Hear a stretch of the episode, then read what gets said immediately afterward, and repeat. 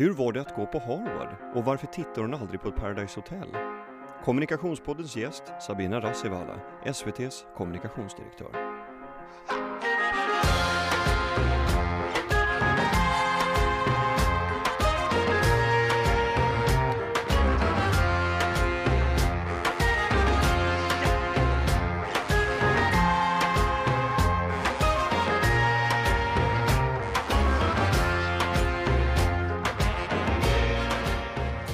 Sabina Rassivala, välkommen till programmet. Tack så mycket. Eh, och eh, vad, vad håller ni på med på SVT Kommunikation just nu? Vad ligger framför er i pipeline? Eh, vad ligger framför oss i pipeline? Tror, eh, alltså vi jobbar ju cykliskt med, utifrån en marknadsplan som vi alltid har gjort. Och parallellt med det så hand, ha, tar vi hand om saker som sker dagligen. Så det handlar ju väldigt mycket om att kunna jobba här och nu och långsiktigt samtidigt som du gör på de flesta organisationer.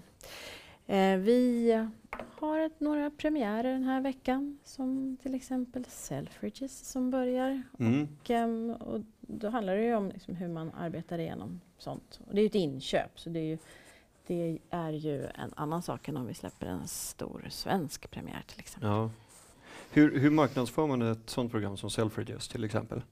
Eh, just det skulle jag tippa att vi jobbar med ren pressinfo, vår egna interna plattform där vi släpper bilder och tablåtexter och så jobbar vi i sociala medier också. Mm. På vilket sätt då? Dels så har vi våra egna eh, sociala mediekanaler. SVTs eh, företagsspecifika då, Facebook och Twitter som har väldigt stor räckvidd. Där vi har en publiceringsplan och där vi gör olika postningar varje dag och berättar om de här. Och eh, gör det på ett sätt så att vi eh, arbetar hela tiden då med räckvidd i fokus, att nå så många som möjligt och framförallt rätt personer också. Då. Hur, hur vet man vilka, hur man når rätt personer? Eh, dels så handlar det ju om att man har en kunskap om hur de här plattformarna fungerar. Det, algoritmerna bakom och man kan ju gå in och segmentera på, alltså jobba specifikt mot vissa målgrupper på Facebook till exempel genom att rikta sig specifikt mot dem. Men sen handlar det också om så här, hur bygger man upp en postning? Hur, vem taggar man och hur taggar man och vilken typ av innehåll?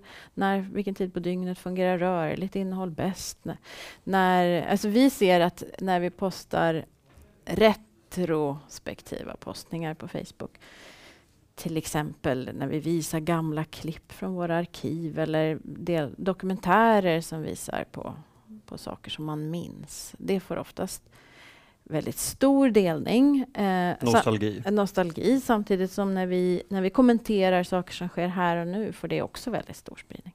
Ibland så jobbar vi ju igenom ordentligt då viraler som Snoppen och Snipp klippet till exempel. Det är väldigt tacksamt. Men var det medvetet, snoppet och eh, snoppet?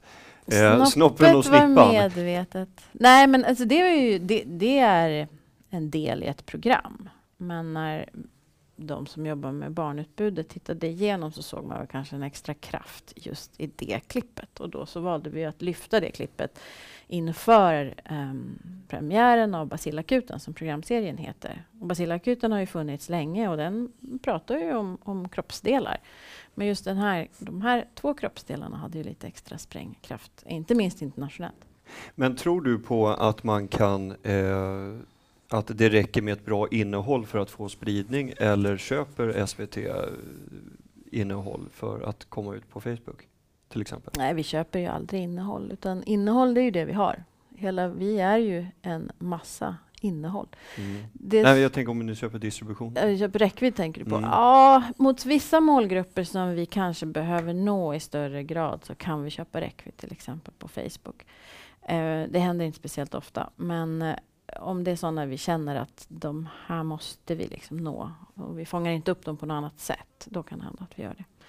Men ut, framförallt så handlar det om så här, hur tar man makroberättandet som vi ägnar oss åt dagligen. Det är ju vår verksamhet, att berätta berättelser. Sen kan det vara i form av, av kvalitetsjournalistik eller ett mer se, dramaberättande eller vad det nu än vill. Men hur tar man det här makroberättandet och översätter det i ett mikroberättande som passar sig för sociala medier och som hela tiden lockar till nytt tittande? För det är ju dit man vill. Vi vill ju att folk ska titta på programmen. Det är därför vi gör en postning på Facebook. Vilken typ av målgrupper anstränger ni er extra mycket för att nu till? Nej, men det, det skiljer sig ganska mycket. Vi hade häromdagen en fantastisk dokumentär om en jägare i Sibirien. Och då kan man ju säga att... Ja, just det. Det var eh, Werner Herzogs ja, eh, dokumentär om helt underbar. de ryska eh, pälsjägarna. Ja, och mm. i min värld som, som kommunikationsansvarig och marknadsförare och så, här, så skulle jag vilja att varenda jägare i hela Sverige såg den där. Var, varför då? Nej, men för att det är precis det de är intresserade av. Så att man behöver inte skära... Ja, inte för att alla ska börja göra sina egna skidor. Nej, men alltså jag kan tänka, man behöver inte... Alltså, traditionellt så har man ju tittat på en publik eller en befolkning demografiskt. Man har tittat på kön, och ålder och hur man bor och så där. Men det handlar inte om det längre. Det handlar mycket mer om behov och värderingar. Och just i det här fallet så, så är det både män och kvinnor som jagar det är både män och kvinnor som bor i storstäder eller på landet. Alltså man, man, man får inte gå in i, i sitt sätt att se på publiken med massa förutfattade meningar. Speciellt inte i det här samhället som är så mångfacetterat och bygger på så stor mångfald i allt högre grad idag. Men, men kan inte det vara då ett, eh, en utmaning, ett, ett moment 22? Att eh, man riktar in sig till, vi, vi säger att man köper Eh, en räckvidd på, i sociala medier och så riktar man in sig mot de som man antar eh, skulle kunna vara potentiella jägare. Och så har du en annan grupp som säger, men vadå jag skulle väl också kunna tänka mig att jaga. Ja, ja men det är också sådär, eh, så vad är kärnmålgruppen och vilken, vilken omkringliggande potential finns det? Såklart vill vi ju nå bättre än jägarna. I det här fallet var det lite det nästan som var mer, vi når brett, men hur får jag en sån här specialintresserad grupp att upptäcka det här som kanske inte har det på sin radar. Det är egentligen det som är den stora utmaningen med det här fantastiskt stora, rika utbudet som vi har. Mm. Hur, hur får vi in, olika intressegrupper att upptäcka det? För att idag är det sånt stort brus på marknaden. Det sker så många olika saker. Så att jag kan bli så här, nästan lite Ja, men jag är här, inte frustrerad, men jag vill så hemskt gärna att de som jag tror verkligen skulle bli berikade av vårt utbud, för specifika delar då, verkligen upptäcka det. Men är det många som inte gör det idag då? Jag tycker att alla ska titta på SVT jämt. Okej, okay. ja, mm. men, ja, jag förstår. Eh. Så innan jag har nått dit så har jag ju en utmaning, om man säger så. By all means. Mm. Men, men jag tänker, Ja, okay. Men, men jag, jag, läste ju någonstans, det var rubriken på en debattartikel, sen minns inte jag exakt innehållet, men den var, den var lite syrlig, eh, eh, men, men väldigt slagkraftig i, i, sin enkelhet. Och då, då var det någon som hade skrivit SVT försöker se tittarna. Eh, och på det temat, gör, gör SVT det idag? Ser ni tittarna? Vet ni mycket de är? Jag tror att det där är, det kan man alltid, alltid bli bättre på. Och det är inte så att en tittare är statisk, utan det handlar väldigt mycket om hur vi utvecklas i takt med hur vår publik utvecklas. Och som jag sa, jag menar mångfald, just det där att vi, vi är ett land som består av många olika grupper av människor, olika nationaliteter, olika bakgrund, men också olika värderingar och hur man, hur man adresserar det här på ett sätt som gör att, att folk känner sig bekväma och berikade och lyssnade på. Det är ju en, det är en jättestor utmaning eh, som jag vet att vi jobbar med hela tiden. Men så mitt jobb utifrån kommunikationsperspektiv strävar nog mest efter att få, få folk att upptäcka det vi har. Men du som har jobbat så mycket med, med brand strategies mm. och som, som känner till varumärkespositionering, mm. differentiering. Eh, hur kan man rimligtvis bygga ett varumärke som ska vara ett självklart var för alla och när innehållet skiljer sig så mycket åt? Mm, ja, men det är en jätteintressant utmaning. För så här klassiskt när man bygger uh, när man bygger varumärkesplattformar så definierar man ju en målgrupp som kan vara ganska snäv. Därför att man vill att varumärket då ska ha en själ och en karaktär och inte vara för utslätat. Och då gör man det utifrån ja, klassisk consumer insights. I det här fallet så har ju vi ett uppdrag, ett public service-uppdrag som ligger i botten av, av och i toppen av allt det vi gör. Eh, och det är det som är själen i vårt varumärke. Det är det som är essensen i det. Alltså vi har eh, i vårt sändningsuppdrag så, så är det stipulerat vad vi ska åstadkomma. Det handlar om att främja demokrati och människors lika värde och, och omfamna alla som finns i Sverige. Eh, jag ser inte det egentligen som en motsats alls, utan jag kan tänka mig att vi också har eh, målgrupper i samhället som vi måste ägna oss mer åt i olika, vid olika tidpunkter. Att man kan, ja men nu ska vi fokusera på de här under det här året med den här delen av utbudet och, och i nästa, nästa år kan det se annorlunda ut. Men sen så är det självklart att eh, utifrån ett utifrån ett mediekonsumtionsperspektiv där vi är väldigt, väldigt starka på barn. Där alltså barnkanalen och allting som, som kommer utifrån barnutbudet tas om hand och konsumeras av den yngre publiken och, och, i många fall deras föräldrar. Där vill vi också att man ska färdas igenom utbudet. Vi vill, liksom, vi vill inte tappa bort några ålderskategorier, förstår du? Utan barn... Du menar man, man vill inte förlora eh, målgruppen när den växer upp? Nej, eller? Nej. Precis. Men varför döper man då en kanal till Barnkanalen? Därför att barn trivs ju med att vara barn. Mm. Och i de, den delen av utbudet så är det väldigt viktigt att um, eh, det är en säker plats. Det förekommer ingen annat utbud som kan då uh, göra att barn känner sig osäkra eller ledsna eller något. Och det är också en tydlig uppgift att stärka barns självkänsla och att man ska eh, ha ett visst lärande moment. Så jag tror att det är ganska bra att den, den delen av utbudet har en tydlig ram för att man som förälder ska känna sig trygg med det också. Men det jag menar sen då, det är att man som avsändarvarumärke, Sveriges Television, säkert skulle kunna brygga över på ett tydligare sätt in i tonåren och, och um, vuxen ålder. Och hur skulle man göra det? För, för jag tänker, det finns ju ett, eh, ett masterbrand som är mm. liksom, eh, Sveriges Television. Och sen så har vi ju också de andra underkategorierna. Sen så vet inte jag vad, vad, vad du helst skulle vilja kalla det för, om det är subbrands, om det är liksom linked names eller så.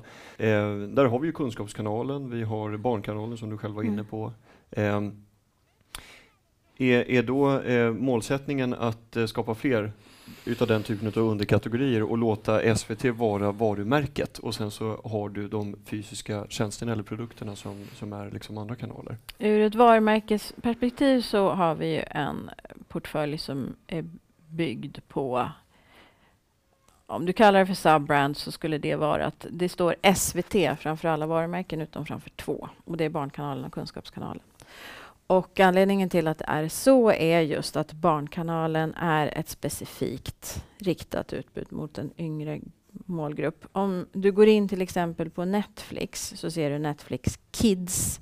Det är skrivet med ett helt annat typsnitt. Det är också för att barn inte kan läsa och barn behöver eh, ja, känna sig attraherade till, till den delen av utbudet. Kunskapskanalen är ett gemensamt, en gemensam kanal med UR. Så att det är en, ett samarbete och det är därför den inte är brandad med Sveriges Television på samma sätt heller. Alla de andra heter SVT Play eller SVT 24 eller SVT 1 eller 2 eller hur mm. nu än vill. Just det. Men är, är målet då om man ska nå ut till fler målgrupper? Eh, att stärka modevarumärket SVT, ja. Okej. Okay.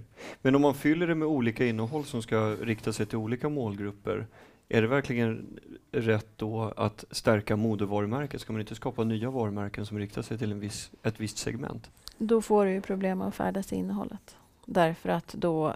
Måste man bygga upp ett helt nytt varumärke? Är det det du tänker på? Ja, eller framförallt så här, om du tittar på ett program på ett ställe och sen så ser du ett program på ett annat ställe och inte förstår att det är SVT som är avsändare av båda. Då det som vi vill ha med oss i form av eh, varumärkespositionering, form av trovärdighet och allt det där som vi vet att, att modevarumärket bär med sig, det går ju förlorat. Så vi vill ta ett steg tillbaks och vara stolta över den positionering som modevarumärket faktiskt har och se det som en tydligare avsändare framåt. Hur stärker man det då? Ni har ju redan ett väldigt högt en hög trovärdighet, ja, nej, det, han... är inte det som du kanske Jo, är inne på absolut. Nej, alltså den, jag, själva hur det, hur, hur, hur det är laddat, det är jag väldigt bekväm med. Det är väl mer att jag skulle vilja att det kom fram tydligare, än rent grafiskt. Tror, tror du att är, är associationerna likadana hos alla, alla målgrupper? Eller på, Nej, på det vilket tror sätt jag inte. Det- Nu gissar jag bara, men det tror jag att det skiljer sig väldigt mycket. Jag tror att relationen till Sveriges Television skiljer sig mycket beroende på var man befinner sig i livet och hur gammal man är och om man har växt upp med det. Det är en stor generation som har växt upp med Sveriges Television när det inte fanns något annat. Och nu finns det sådana som växer upp där Sveriges Television står bredvid Youtube. Så det är klart att relationen skiljer sig. Men utifrån ett trovärdighetsperspektiv så ser vi att, att var att det finns någon slags trygghet i att här är det sant. Och den ska vi vara väldigt rädda om. Eh, vad, vad ville du bli när du var liten? Jag ville, ja det där har ju varierat. Ett tag ville jag bli präst. Och sen så ville jag bli trädgårdsmästare. Det har ju sina likheter. Och sen ville jag bli... Vad, vadå, präst eller trädgårdsmästare? Ja, men, men båda har ju sina likheter. Den ena är lite mer kanske. Pragmatisk än den andra. Den, ehm, och sen så ville jag bli journalist. Okej, Men eh, vad var det som hände då? Nej, men det som hände var att jag har extremt stor respekt för journalistyrket. Och jag vill hela tiden att saker ska se så bra ut som möjligt. Och det kan man inte som journalist. Utan där får man ju absolut inte värja sig för sanningar, även de är jobbiga och obehagliga. Och man, får, kan, man får tillbringa mycket tid med sånt som inte ser så bra ut. Så jag tror att jag har hamnat helt rätt. För jag är i en journalistisk miljö där jag får befinna mig i kärnan av det här pågående samtalet om, om samhället och, och individen. Och, och, Men du behöver inte berätta sanningen? Eller? jo, sanningen är väldigt, väldigt viktig för mig. Men jag får i mitt jobb lyfta fram delar som behövs lyfta fram. Och jag får, jag får liksom jobba med... Sen så i mitt jobb så handlar det väldigt mycket om att ta hand om när det verkligen behövs också. Men utifrån ett marknadsföringsperspektiv så trivs jag väldigt mycket med att, att berätta de bra berättelserna. Men du, du, du menar när, när det verkligen behövs, menar du kriskommunikationen då? Mm. Vad, vad är de största riskerna som SVT skulle kunna råka ut för? Ur ett kommunikationsperspektiv? Ja, alltså vi, det tror jag egentligen inte skiljer sig från något annat företag när det gäller så här, utifrån ett företagsperspektiv. Sen så, det som, det som kanske skiljer sig, det är ju, vi har ju personal som kan vara utsatt i perioder som vi må, hela tiden måste ta hand om. Och så, det är ju som- utifrån företagets synvinkel. Sen så handlar det ju också om att kunna stå upp och försvara vårt utbud. Och eftersom vi ofta ligger i framkant vi, vi kan ju vara väldigt progressiva och det kan ju vara allt ifrån snoppsnippan där till, till andra delar i vårt utbud. Så gäller det ju att kunna stå för risk. I, men att risken handlar ju alltid om att vi har gjort någonting som vi tror ska förflytta publiken eller berika publi- publiken utifrån vårt uppdrag. Och eftersom jag har jobbat i, i flera olika branscher så finns det en enorm trygghet i att ha ett sånt tydligt uppdrag som hela tiden värnar om publiken. Och då kan det vara att... Du menar sändningstillståndet? Ja. Eller? Och Mm. public service-uppdraget. Ja. Eh, men värnar om publiken men utmanar publiken och, och, men hela tiden media handlar ju om, också journalistiken handlar ju om att, att utmana och utforska och ta reda på sanningen för att vi ska vara ett välfungerande samhälle. Och det är därför vi behövs. Och det är ju fantastiskt. Vet man hur många som tittar på SVT idag? Ja, vi vet att Melodifestivalen sågs av 3,7 miljoner svenska tittare. Helt fantastiskt faktiskt i en tid där man pratar om att eh, ja, binge-tittande och on-demand-plattformar sätter man ju oftast relaterat till, till sån här lägereldstittande, hela familjen. Och att då samla 3,7 miljoner tittare en lördagkväll framför tvn, framför Melodifestivalen, det är ju vi väldigt stolta över.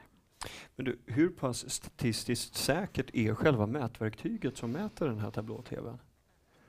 Jag kan bara förutsätta att det är statistiskt säkert. Om du vill fördjupa dig i det så ska du prata med någon annan. Nej, men jag tänker, för, för jag menar, det, det, är väl dosor som skickas ut till tusen individer? Mm, det, det, är ju MMS, så att vill du djupdyka i det så tror jag att det är bättre att du ja, pratar okay. med någon där. Uh, hur, hur, skulle du säga att SVT uppfattas idag jämfört med tio år sedan? Jag tror um, så förtroendemässigt Ehm, på samma sätt. Det, vi har ett väldigt, väldigt starkt förtroende. Det, det handlar väldigt mycket om hur vi ska förvalta det framåt. Och hittills har det gått väldigt bra. Vi får ju ibland kritik för att vi, vi är för breda. Det finns ju en debatt kring det här med bredd och cred och så. Och det är ju sånt som vi försöker diskutera på ett bra och balanserat sätt. Och det beror ju också på att publiken är så mångfacetterad. Vi kan lyfta fram mångfaldsfrågor genom att Gina Dirawi är programledare för Melodifestivalen ett år. Det är ju ett sätt för oss också att visa på att vi är ett mångfacetterat samhälle. Så att allt behöver ju inte ske så jättetraditionellt heller. Och det tror jag vi är ganska bra på. Hur, på vilket sätt är det viktigt för er på SVT att positionera er jämfört med andra kanaler? Hur mycket tittar du på konkurrenterna? Jag tittar en del på konkurrenterna bara för att se vad, också vad konkurrenterna gör. Och jag är ju som... Jag ska inte säga att jag är som alla andra människor, för det är det största misstag man kan göra som marknadsförare. Varför då? då? Nej, det nej det är ett jättestort misstag, för att då går man alltid fel. Det för att det handlar så mycket om publikkunskap och consumer insights, inte om vad jag tycker. På vilket sätt är du inte som andra människor? Då? Jag tittar inte på Paradise Hotel. Jag gör verkligen inte det. Nej. Är det något du är stolt över? Det är en jättebra fråga. Eh, jag kan titta på Hollywoodfruar, så jag hämtar hem det där. Vad menar du? Vad, vad är det man hämtar hem? Jag om jag är stolt eller inte stolt Jaha. över. Så här, om jag ska värdera vad jag tittar på så, så kan jag, det kan jag titta på ibland bara för att se.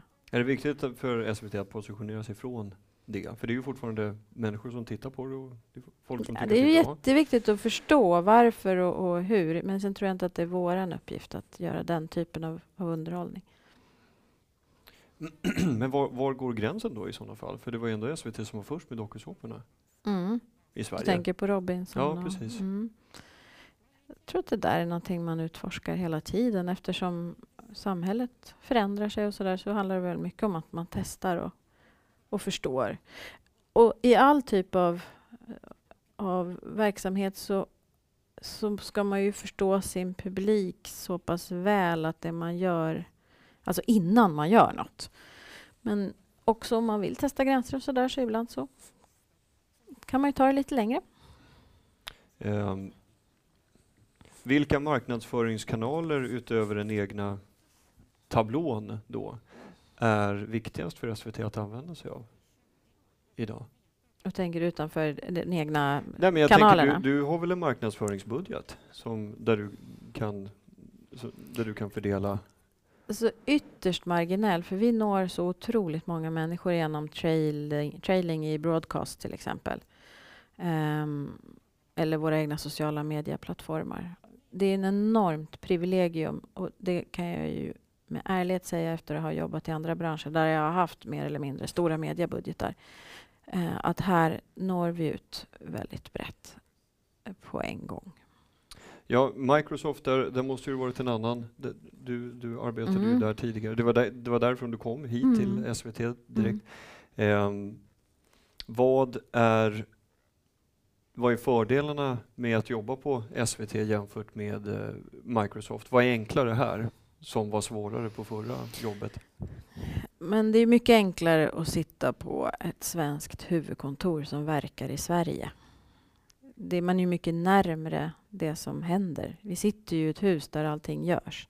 Jämfört med att sitta på ett dotterbolag ganska långt från Seattle där man får färdiga paket med vad man ska eh, trycka ut och säga och, och göra och så. Däremot så var det ju en fantastisk eh, kunskapsinhämtning för mig.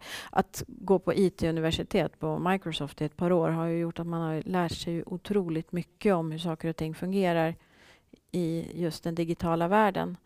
Rent företagsmässigt så var det ju jättespännande också för att det var först där jag in, fick jobba i en, i en konstant betamiljö där ingenting någonsin var färdigt. För, och rent praktiskt så jobbar man i betaversioner rent digitalt för att man är i ständig kontakt med utvecklarna i Seattle. Man testar nya Office-paket och allt vad det kan vara på den egna personalen innan man tar ut det. Men också så var Microsoft väldigt spännande för det var sån tydlighet i roller och ansvar. Det är ett scorecard-drivet stort amerikanskt företag. De kan ju svänga om verksamheten på två månader genom att ändra i tre scorecards. Eh, ett väldigt vänligt företag på många sätt för att um, det var sån tydlighet i roller och ansvar. Och man var så dedikerad uppgiften. Man... Funkar scorecardsen likadant här på SVT? Nej, inte alls likadant. Det här är ju en... en... Vrida, vrida skutan helt om på... Nej, nej. Och det ska det ju inte heller. För att här, det här är en helt annan typ av verksamhet. Men för mig kan det vara intressant ibland att jämföra. Vad, vad, vad, skulle du säga är de största utmaningarna här då? Att jobba på SVT jämfört med som var enklare på, utifrån, på Microsoft? Utifrån mitt skrå, jag, alltså, som att vara kommunikationsansvarig. Eh, Microsoft är stort amerikanskt affärsdrivet. Det är månadsstyrt, det är kvartalsstyrt, det är business reviews. Du har en affärsrytm som är liksom navet i hela verksamheten. Det är den amerikanska aktien som vi pratar om hela tiden. Det här är händelsedrivet. Det är drivet utifrån vad som händer i världen här och nu. Och det är ju inte, har ju inte en regelbundenhet, men det har en puls som är väldigt, väldigt tydlig i hela organisationen. Och det passar mig väldigt bra eftersom jag är väldigt intresserad av vad som händer. Jag är väldigt nyfiken. Så att här, här handlar det om att, att känna efter och kunna agera och väldigt, väldigt snabbt. Inte men, om men är det du menar också är utmaningen? Att man måste känna efter och att man inte har samma typ av eh, kanske konkreta mål. Att i slutet så är det säljet som i slutet av makromålkedjan har vi här, det är vinsten. Mm. Medan här är det att folk ska se på TV. Här är det att folk ska få, få information och kunskap och, och bli berikade av vår berättelse av vad som händer i världen. Man det?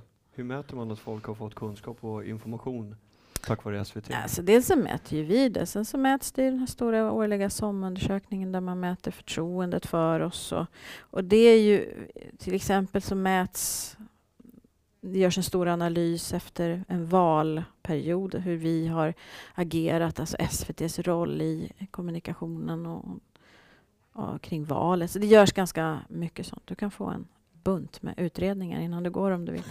det tackar jag så hjärtligt för. Hur, eh, finns det någon form av, nu sa ju du att ni inte ägnar er så mycket åt marknadsföring, men finns det någon form av marknadsföring som du skulle känna inte är okej okay ur ett etiskt perspektiv för SVT att bedriva? Ja, det finns jättemånga former av marknadsföring som inte vi ska ägna oss åt här. Eh, jag har däremot haft tur eh, att eh, alltid varit på företag som har haft ganska hårda inte hårda, men en, en, en bra syn på när det gäller hur man, hur man marknadsför. En tydlig linje? En tydlig linje och också med etiska, moraliska värderingar.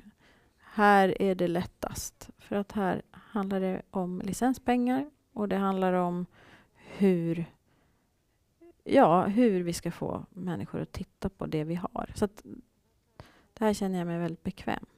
Hur, hur arbetar ni med SVT-profilers personliga åsikter i sociala medier? Hur tänker du nu? Ja, jag tänker att man, man har en, en, eh, en om du har en medarbetare, det här är alltså helt mm. hypotetiskt, mm. men om du har en medarbetare som är uh, nyhetsreporter mm. som plötsligt uh, skriver under på en lista att uh, hen ska demonstrera mot att SD ska komma in i riksdagen. Mm. Alltså, dels så gäller ju... Helt privat. Ja, ja. Men, yttrandefriheten. Ja. ja, yttrandefriheten gäller ju här också. Absolut.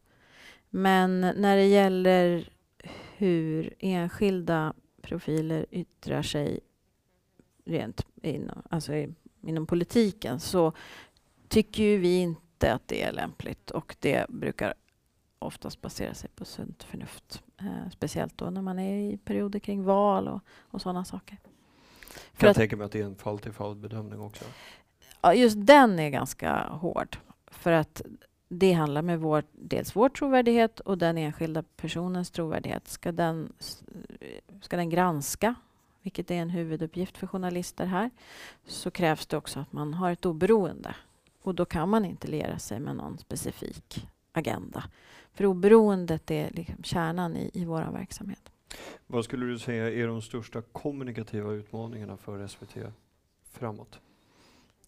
Jag tror vi delar dem med väldigt många mediehus. Um, det är ett enormt brus idag. Det, det, finns utbud på så många stora eh, många plattformar och eh, det finns en internationalisering också av utbudet där många globala, stora internationella aktörer kommer in och eh, erbjuder vår marknad eh, sitt utbud. Det vi har att hålla oss i det är att vi är svenska. Vi gör svenskt drama för Sverige. Vi har svenska journalister som tolkar vår värld. Och jag tror att det, den delen i uppdraget gäller att hålla sig väldigt fast i. Men annars så är det, det jag ser nog den som den stora kommunikativa utmaningen att nå igenom. Få mm. folk att hitta till oss. Kan sändningstillståndet och public service-uppdraget stå i vägen för det andra målet att så många som möjligt ska titta? Nej, det har jag aldrig reflekterat över. Det, det är oftast skönt att ha ramar att hålla sig till och det är våran ram. Jag såg på LinkedIn att du pluggar på Harvard. Jag har pluggat på Harvard. Jag har tagit en kurs på Harvard. Jag inte... Nej, nej, men precis. Det var under 2005. Ja, eller konsum med konsumentstrategi var det, va? Ja, just det. Hur, hur, var det att gå där? Då? Nej, men det var jättespännande. Man jobbar ju case där. Så att man får ju sitta och bara bottna ur case. Jag hade ett jättespännande case om marknadsföring en, kring hela Real Madrids verksamhet som jag minns. Um, just det där när, när det finns en kärna två, eller i det här fallet ett fotbollslag och sen så hela kommersialiseringen kring dem och vad de egentligen tjänar pengar på och vart det är på väg. Och hur mycket, det, hur mycket sånt, många strukturer man inte har någon kunskap kring. Merchandising och rättigheter och du vet, mm. allt sånt som finns kring en fotbollslag. Hur, hur, var, hur var just Harvard jämfört med, med andra lärosäten som du har gått vid? Jag har haft förmånen att också läsa kurser på INSEAD i Paris. Harvard är ju den amerikanska retoriken, alltså snabbheten och, och, i att formulera sig och uttrycka sig. Och, det är ju det är ju något annat. Medan om man läser med europeer i Paris då får man ju mer tid på sig att formulera sig och uttrycka sig. Så risken är att man blir lite mer åskådare när man åker till USA. Men just Harvard, så det är ju internationella kurser, så det är massa människor där. Men när amerikanerna drar igång, då blir man ju avundsjuk för att det går så jädra fort. De är så precisa rent retoriskt. Speech class, det är mm. det vi skulle ha gått allihopa. Ja, jag vet. Jag vet. Ja, du menar att de, de, har verkligen, alla har liksom talets gåva. De har en grundplåt, de har en väldigt hög lägstanivå när de går igång och ska presentera någonting. Ja, de har en tydlighet också. Mm. En, en ganska målande retorik som jag tycker vi ibland saknar. Jag har mm. två så retoriska ledstänger som jag alltid håller mig i. Och den ena är att jag alltid, när jag talar i större sammanhang, ska känna att jag kan förklara saker för min mormor. För då blir jag tydlig. Mm. Och den andra är att rent målande så ska man istället för att säga fågeln i skogen ska man tänka koltrasten i björken. För att man ska gå från det här vaga beskrivande till det målande. Och de två räcker för mig för att jag eh, har inte kapacitet att ta in och tänka på flera samtidigt. Men då tänker jag så här, ja, men om jag klarar av det då har jag lyckats nå igenom en bit på vägen. Eh, och det på speed är det de ägnar sig åt i USA. Så då kan jag bli ännu avundsjuk på det. Mm. Ja, jag vet inte vare sig vad koltrast eller björk är på engelska så jag skulle inte klara mig länge där. Mm, nej, du får komma på någon egen fågel. Man kan hitta på fåglar också. Det brukar jag göra också när jag inte vet. Eh, stort tack, tack Sabina Rasevallo för att du ville vara med. Mm, tack så mycket.